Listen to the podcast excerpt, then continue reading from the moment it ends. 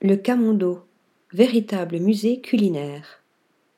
Il suffit de se promener dans le parc Monceau pour arriver dans le restaurant Le Camondo.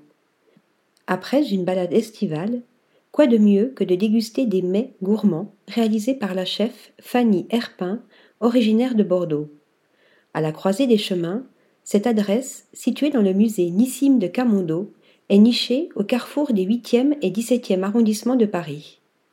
La demeure qui l'abrite est inspirée du Petit Trianon et fut construite en 1911 par René Sergent afin d'abriter les collections d'art du XVIIIe siècle de Moïse de Camondo. Le bar, pièce maîtresse de l'endroit, s'impose telle une table d'hôte.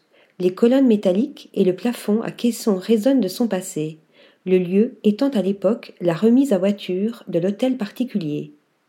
Le restaurant s'ouvre sur une cour secrète confidentielle, pavée de pierre, permettant aux convives de déjeuner à l'abri des regards. Cette adresse feutrée joue avec les styles et les époques. Son jardin secret accueillera les derniers rayons de soleil de l'été pour un déjeuner ou un dîner à la belle étoile. Voltaire ne disait-il pas que pour bien vivre, il faut cultiver son jardin? Article rédigé par Flora Di Carlo.